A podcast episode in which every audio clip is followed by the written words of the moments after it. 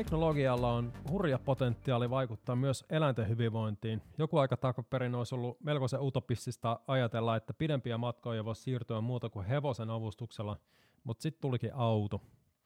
Samoin uusi ruokateknologia voi pian vapauttaa miljardit tuotantoeläimet ihmisten lautasille päätymisestä. Tässä Gorilla Radio jaksossa biotekniikan tohtori, tutkija ja sijoitusjohtaja Lauri Reuter kertoo, missä mennään eläinsolusta kasvatetun lihan kanssa – Huomasin myös keskustelua aikana, että keinoliha ja labraliha sanat kannattaisi omassa vokabuläärissä päivittää joskin vähän toimivimmiksi. Mutta Lauri aloittelee kertomalla hiukan omista taustoistaan. Tota, tota, siis mä olen työskennellyt biotekniikan ja, ja solubiotek- solubiologian ja kanssa pitkään tietenkin. Tämä niin kuin, äh, soluista kasvatettu liha, eläimen soluista kasvatettu liha, niin, niin mulla ei missään vaiheessa ole ollut silleen kädet savessa ihan itse. Olen tehnyt töitä lähinnä kasvisolujen kanssa.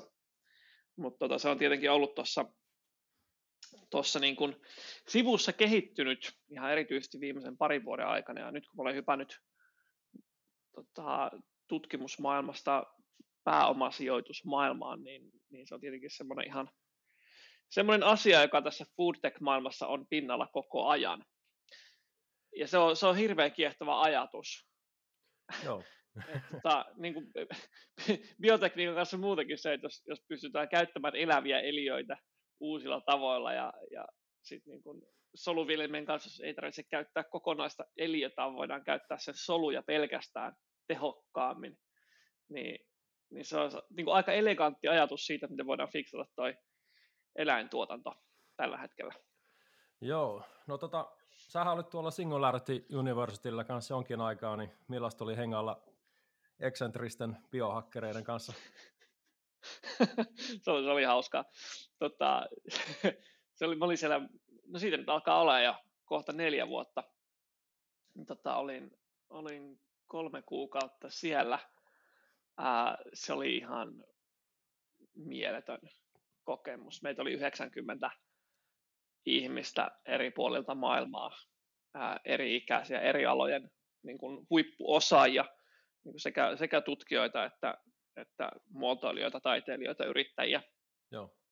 Ja tota, kyllä se, sellaisen porukan kanssa, kun viedät yhden kesän tiiviisti yhdessä koko ajan, niin kyllä siinä, kyllä siinä tota, sanotaan, että pääsee, saa niinku ravisteltua sellaiset pahimmat karstat irti vanhoista ajatusmalleista. Varmaan ideat lentelee. kyllä, Kyllä, todellakin. Ja sieltä jäi paljon semmoisia hyviä, hyviä kavereita ympäri maailmaa, joiden kanssa voi, voi tota, pohtia vähän erikoisempiakin juttuja. Tota, tuli toissa viikolla katsottua toi Voiko tätä syödä dokumenttisarja Areenasta, niin sä olit siinä mukana ja oli ihan mahtava setti. Oliko sitä siistiä tehdä? Se oli, wow, se oli hyvä reissu. Tota, joo, no mieti, mietipä, sä tota, pääset niin kuin matkustaa kymmeneen maahan semmoisiin niin erikoisimpiin paikkoihin, katsomaan kulissien taakse erikoisimpia asioita, mitä maailmassa ruoan kanssa tehdään, ja sitten sä oot niin reissukaveriksi Henry Alenen, niin onhan se nyt ihan, en mä, mä niin kuin, en olisi itse voinut sitä paremmin suunnitella. Se sushin maistamiskokemus, kun veitte sinne suomalaista kalaa, niin se oli kyllä, mitä se oli se, se fisu, mitä veitte? Se, se oli silakkaa. Silakkaa, niin se oli. Me oltiin, me oltiin ruutattu se extruderista läpi ja tota, vähän paranneltu sitä, laitettu vähän uuteen muotoon. Kyllä, tota, kyllä. Joo, se oli kyllä niin kuin harvinaisen kohtelias täystyrmäys siltä, siltä sushi-mestarilta. Ilme oli ennen kuulumaton. oli hienoa. Tota, nämä vegeprotskutuotteet, kuten Beyond Meat ja Impossible Burgeri, niin nehän on ollut menestyksiä jo useamman vuoden, ja sitten oli Memphis Meat taisi aloittaa tämän labralihateknologian, niin onko 4-5 vuotta takaperin, niin jo 2017 puhuttiin, että heidän tuotteen piti olla kaupoissa tänä vuonna, niin miltä näyttää tällä hetkellä?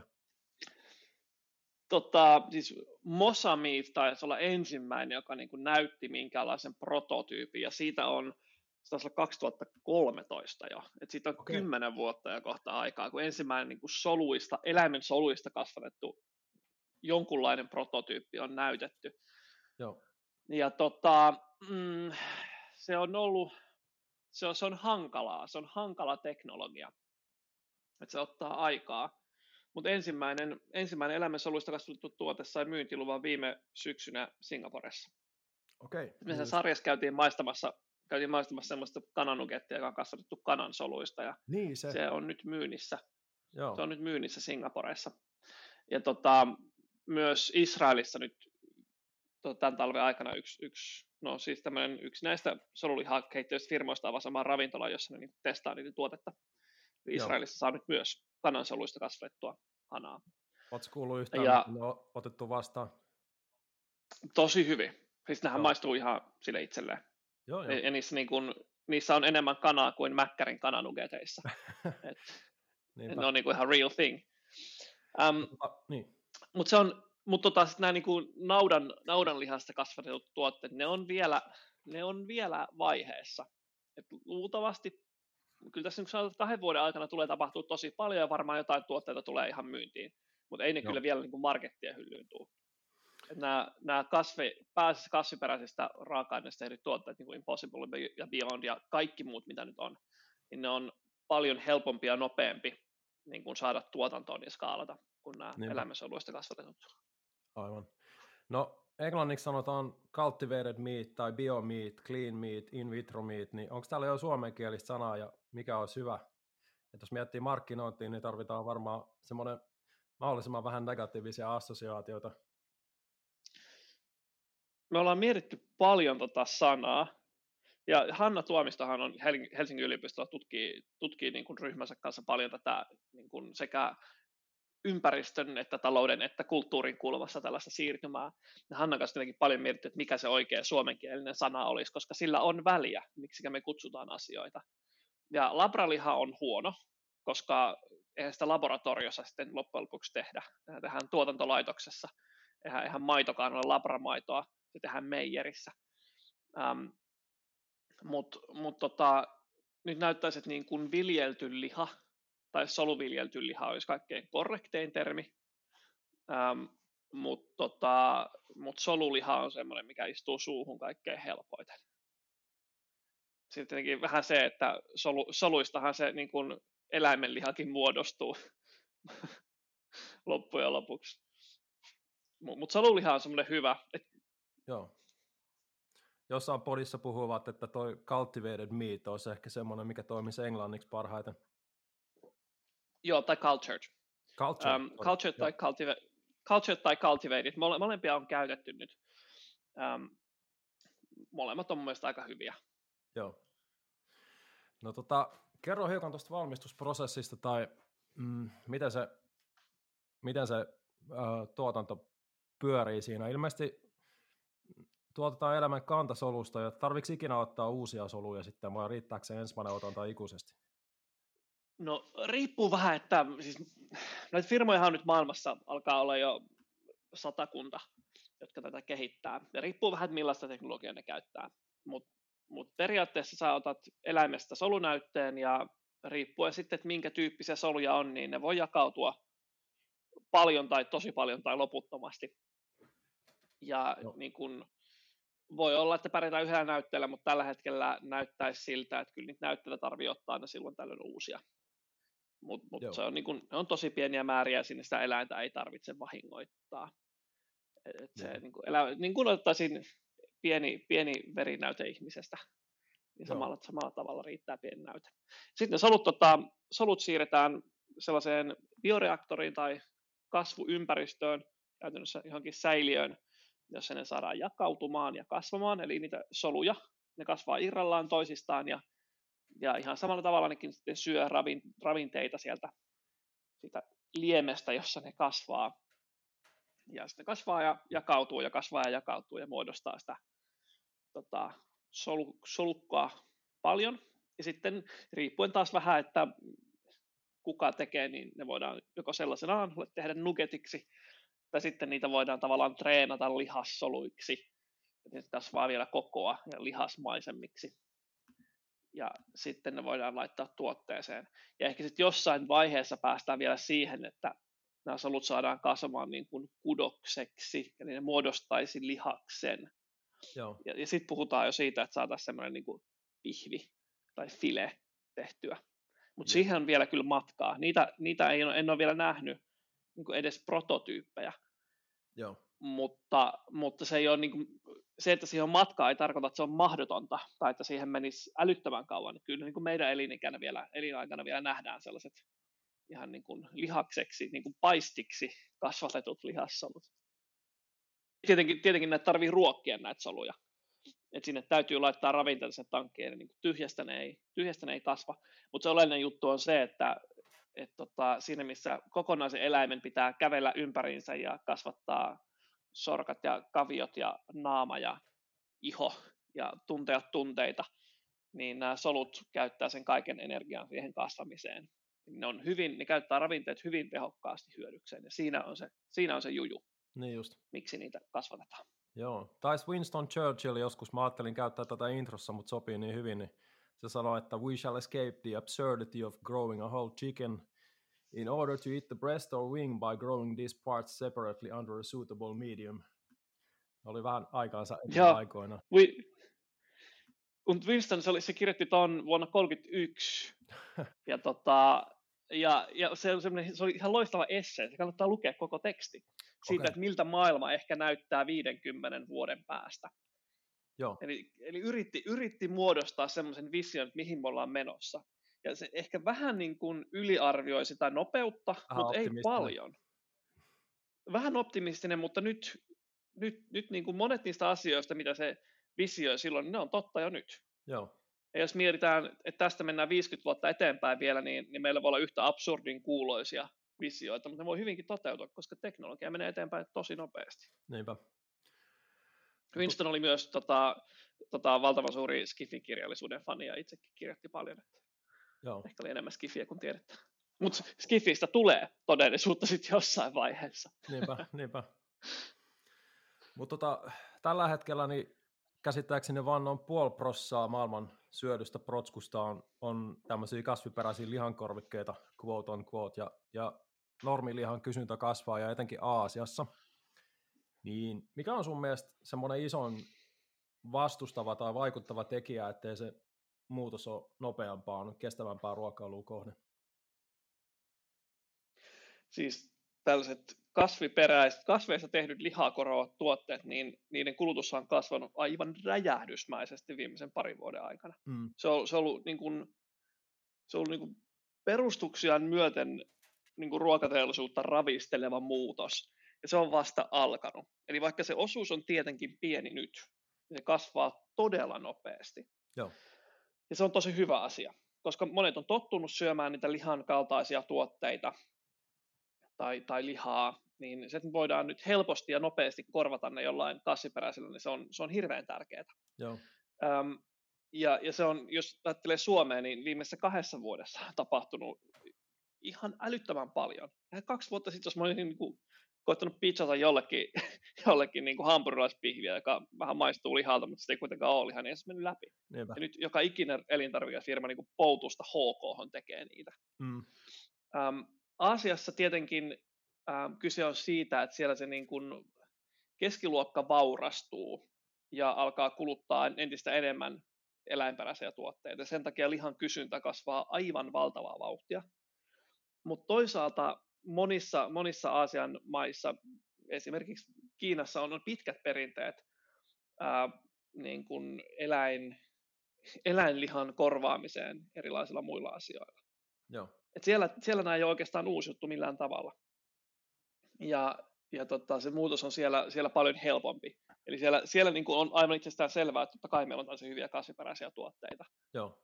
Ää, mä luulen, että se on meillä Euroopassa, Euroopassa niin kuin vaikeampi niellä tämä muutos. Mä mietin vähän sillä että miksi noi niin sanotut kehittyvät kulttuurit, niin miksi niitä pitäisi mennä ihan samaa kehityskaavaa kuin me ollaan menty? Eikö niitä kiinnostaisi pikemminkin sit hypätä suoraan siihen niin kuin viimeisimpään uuteen? Että jos me lanseerataan jotain trendikästä täällä, niin miksei heitä sitten niinku vaurastuvaa keskiluokkaa kiinnostaa imitoida sitä? No, puhutaan tästä niin kuin leapfroggingista, että niin kuin toivottavasti se tapahtuukin niin, että hypätään, hypätään joitain kehitysvaiheita välistä ja mennään suoraan niin kuin siitä, että sulla ei ole autoa siihen, että sulla on sähköauto. Joo. Ää, ja hyvässä tapauksessa meneekin näin, mutta mut, harmi kyllä ei, ei reaalimaailmassa. Joo. Ja ei se välttämättä mene niin, että, että kehittyvissä, kehittyvissä tota, yhteiskunnissa, kehittyvissä keskiluokissa muualla, niin, niin imitoitaisiin tai matkittaisiin. Kyllä, kyllä sielläkin on, monissa paikoissa on, on ollut, niin se lihansyöminen on ollut sellainen, että se on tehty sitten heti kun on varaa. Mm. Se on ollut siellä sisään rakennettuna niissä yhteisöissä ja yhteiskunnissa. Ja sitten kun sitä varausta tulee, niin sitten sit aletaan eläinperäisiä tuotteita syömään. Niinpä. Ja, ja se, on, se on vähän hankala yhtälö. Että tavallaan nyt niin kaikki argumentit siitä, että ihminen on aina syönyt lihaa ja ihminen niin terveydellisistä syistä tarvii lihaa, niin ne on, ne on ihan huuhaata. Ei tarvii. Me ollaan vaan totuttu siihen ja se on, se on tosi kulttuurinen asia. Joo. Siitä kyllä pitäisi päästä yli. Kyllä, kyllä. No moni nauttii siitä lihansyönnin kokemuksesta, mutta ennen silti haluaa, että eläimiä teurastettaisiin. Useimmat vihaa sitä tuotantoprosessiin ja, ja heillä on itse asiassa isot ristiriidat sisäisesti asian suhteen, niin tuntuu, että markkinat on kuitenkin aika valmiit tämmöisille uusille jutskoille, niin tämmöisellä kultivoidulla lihalla niin saisi poistettua ihmisten syyllisyyden siitä lihasyönnistä ja sitten se voisi myös kehittää vaikka rasvanlaadun osalta terveellisemmäksi. Niin onko tämä yksi semmoinen niin kuin, vähän niin kuin markkinointipointti, mitä voisi käyttää kanssa? Päästä irti syyllisyydestä. Joo, siis kyllä joo, ja musta tuntuu, että iso osa meistä niin tavallaan niin ihan arjessa ei edes huomata sitä pientä syyllisyyden tunnetta tai semmoista eettistä ristiriitaa. Et silloin kun sulla ei ole helppoa valinnan vaihtoehtoa, kun, kun lihansyöminen on ainoa niin kuin järkevä ja tässä edessä oleva vaihtoehto, niin sitten me helposti unohdetaan se koko eettinen kulma ja ongelma, mikä siihen liittyy. Ja me ollaan työnnetty eläintuotanto Suomessakin niin kuin pois silmistä aika paljon. Ei, ei niin kuin tänä päivänä lapsi, nuori, ei se ole nähnyt tuotantoeläimiä, ei se tiedä siitä systeemistä mitään, se on työnnetty sivuun. Ja me niin kuin on vaikea myöskään aloittaa sitä keskustelua eläintuotannon etiikasta niin kauan, kun ei oikein ole hyviä vaihtoehtoja. Mm. Mutta heti kun se hyvä vaihtoehto tulee, heti kun sun ei enää tarvitse pistää siihen vaakakuppeihin nautintoa ja etiikkaa, niin, niin sitten se eettinen keskustelu saa tilaa. Ja sitten yhtäkkiä sä voitkin tehdä valintoja myös sen perusteella. Ja musta tuntuu, että tässä voi käydä niin, että kun hyvät tuotteet, jotka aidosti antaa sen saman nautinton, nautinnon, kun ne tulee kauppoihin, kun ne tulee aidoksi mahdollisuudeksi, aidoksi vaihtoehdoksi, niin se eettinen keskustelu voi saada ihan uudenlaisen painoarvon. Ja mä toivon, että siinä kävisi niin, koska se olisi tärkeää meille kaikille. Ja sitten mm. voi olla, että homma vaan kiihtyy, että sitten tulee semmoinen itseään ruokkiva sykli. Ja se, se voi aiheuttaa kiinnostavia nopeitakin muutoksia. Joo. Oletko sä itse muuten kasvissyöjä? Pääasiassa kyllä. Joo. Et mä, mä en näe semmoista niin kuin, ähm, sanotaan näin, että mä vielä ennen kuin tota sarjaa kuvattiin, niin, niin olin tota, pääasiassa kasvissyöjä lähinnä ympäristösyistä. Joo. Ja, ja ajattelin sitä lähinnä niin kuin resurssien käytön kulmasta, mutta nyt sitten jotenkin yllättäen ehkä, vähän itsenikin yllättäen, niin se, se eettinen kulma nousi pintaan aika paljon sitten, kun käytiin katsomassa erilaisia asioita. Niin, että kävitte siellä jenkkiläisillä massatuotantotiloilla. No itse asiassa kaikkein eniten kyllä vaikutti suomalainen broilerikanala. Niin just. Et tota, niin kuin vaikka, vaikka asiat on täällä hoidettu tosi hyvin, niin parhaalla mahdollisella tavalla tietenkin, niin e, ei se silti tuntunut hyvältä, että eläin, eläintä käytetään tuotantovälineenä tällä tavalla, mm. vaikka se hoidettaisiin hyvin. Niin kyllä mulla nyt on semmoinen, että kyllä mä, jos liha on lautasella, jos se on nyt tapettu ja siihen lautasella laitettu ja se mulle eteen, eteen tarjotaan, niin kyllä mä sen mieluummin syön kuin pois heitän. Mutta mieluummin, mieluummin en. Joo. Ja sitten toisaalta ei mulla ole mikään ongelma syödä riistaa. Ei mulla ole mikään ongelma syödä niin kuin jonkun takapihalla kasvanutta lammasta tai kanaa. Mutta semmoinen teollinen tuotanto ja, ja niin kuin eläimen käyttö tuotantokoneen osana, niin se, sitä on vaan vaikea niellä. Ja siitä mä kyllä haluaisin itse henkilökohtaisesti päästä eroon. On aika jännää, että miettii mitä kauhuskenaarioita ihmisillä on labralihasta, niin sitten nämä tehofarmien omassa ulosteessaan ja karmeessa stressissä kasvaneet eläimet on ihan ok. Niin, tai sanotaan, sanotaan näin, että vaikka se eläin, vaikka se, vaikka se tila olisi täysin puhdas, vaikka siellä olisi eläimellä niin kuin näennäisesti hyvät olot, että siellä ei olisi mitään räikeitä rikkomuksia, niin kyllä se niin kuin suomalainen, suomalainen nauta, kyllä se aika lailla niin kuin koneiden keskellä, lypsyrobottien keskellä kasvaa. Et en mä tiedä, onko se sitten, niin kuin, millä tavalla se eroaa niin sanotusti labralihasta. Hmm. aika, hmm. aika laboratoriosta niidenkin niin kuin, niin kuin, tota, keinosiemennökset tehdään ja aika laboratoriossa niidenkin perimästä päätetään ja aika laboratoriossa sekin maito käsitellään. Että ei se, ei se ole niin iso ero. Joo. Toisessa vaan on tiedostava eläin koneen osana ja toisessa ei. Jep. No tota, mm, vaikuttaisi, että nämä valtaosa tämän alan ensimmäisistä firmoista on kasvanut Jenkeissä, niin sun työ on nykyään tämmöisten suomalaisten innovatiivisten ruokastartuppien rahoittamista, niin onko täällä Suomessa nykyään paljon mielenkiintoisia alan firmoja?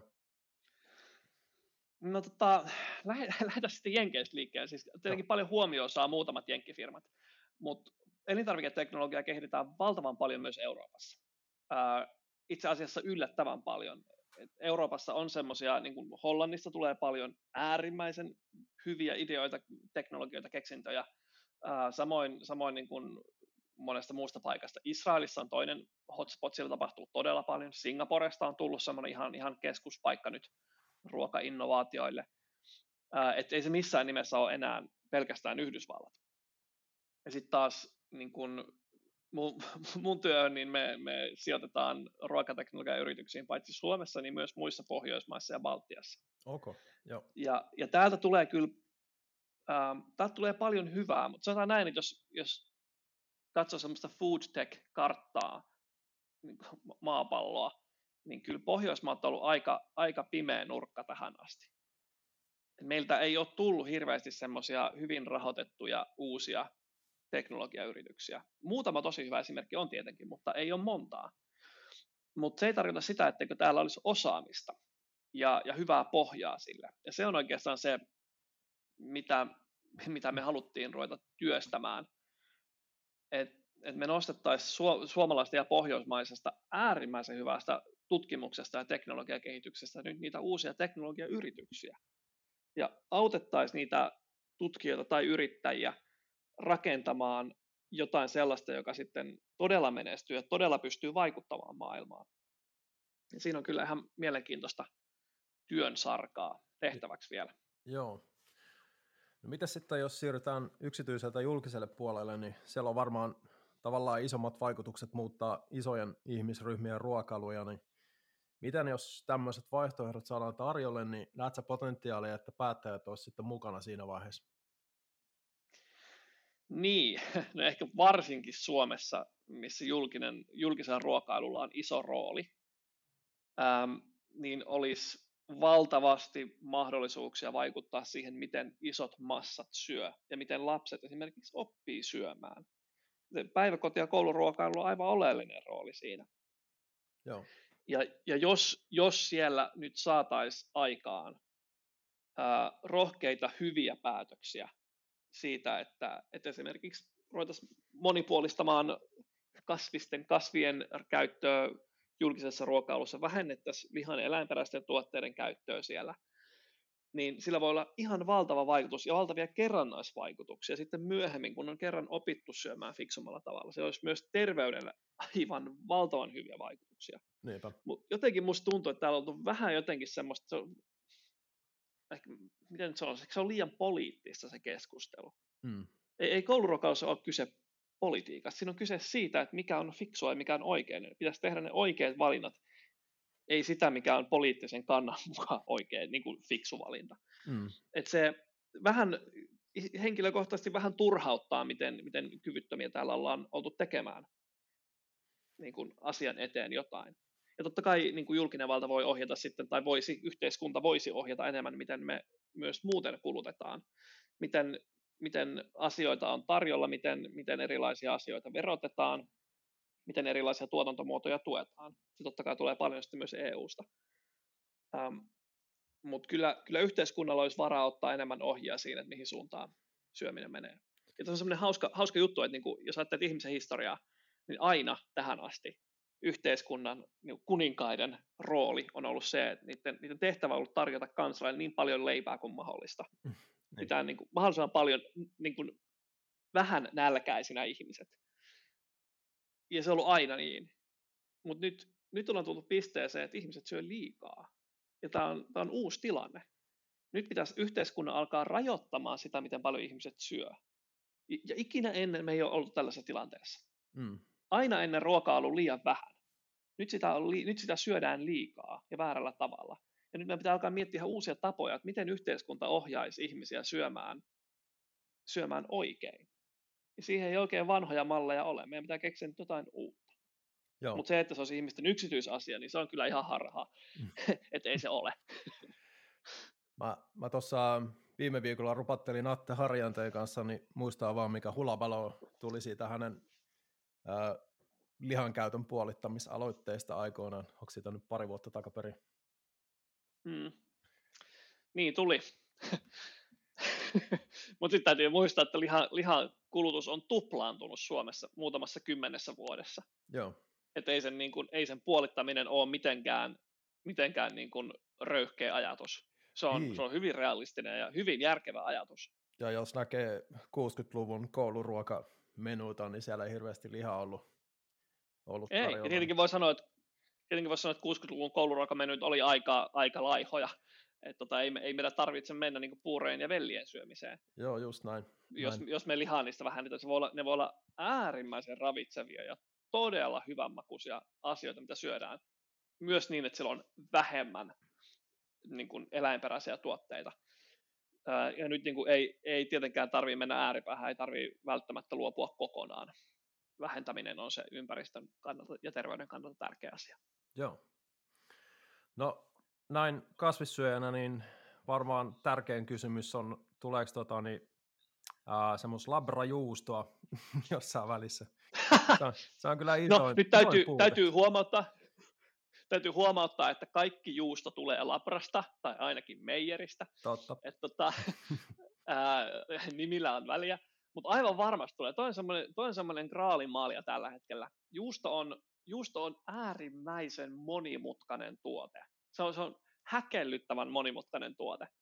Ää, et kun siinä, siinä niin kun ne, ne maidon, maidon rasvat ja maidon proteiinit muodostaa todella monimutkaisia rakenteita, ja sitten siellä on vielä se, se mikrobien, mikrobifermentaation tuottamat aromit ja rakenteet, ja, ja, ja se, on, se on vaikea. Se on, se on tosi vaikea, mutta se on tulossa. Niitä yrityksiä nyt, jotka käyttää uusinta mahdollista teknologiaa ja nopeasti kehittyvää teknologiaa siihen, että pystyttäisiin tekemään samalla tavalla sulava, venyvä, saman tuntunen ja saman makunen juusto kuin se vanha juusto, mutta mut ilman eläintä, niin niitä on nyt paljon. Ja mä väittäisin, että ei mene, ei mene montaa vuotta. Kyllä niin kuin varmaan kahden, Joo. kolmen vuoden sisään niin kuin on ainakin nähty prototyypit ja maisteltu niitä, ja sitten sit niin kuin saadaan toivottavasti pian myös, myös niin kuin isommin myyntiin. Mutta ne on tulossa. Mä itse odotan sitä kanssa. Joo. Uh, no, mitä veikkaat, kauan kestää, että keenoliha tulee kauppoihin kilpailemaan maun hinnan ja helppouden perusteella normilihan kanssa?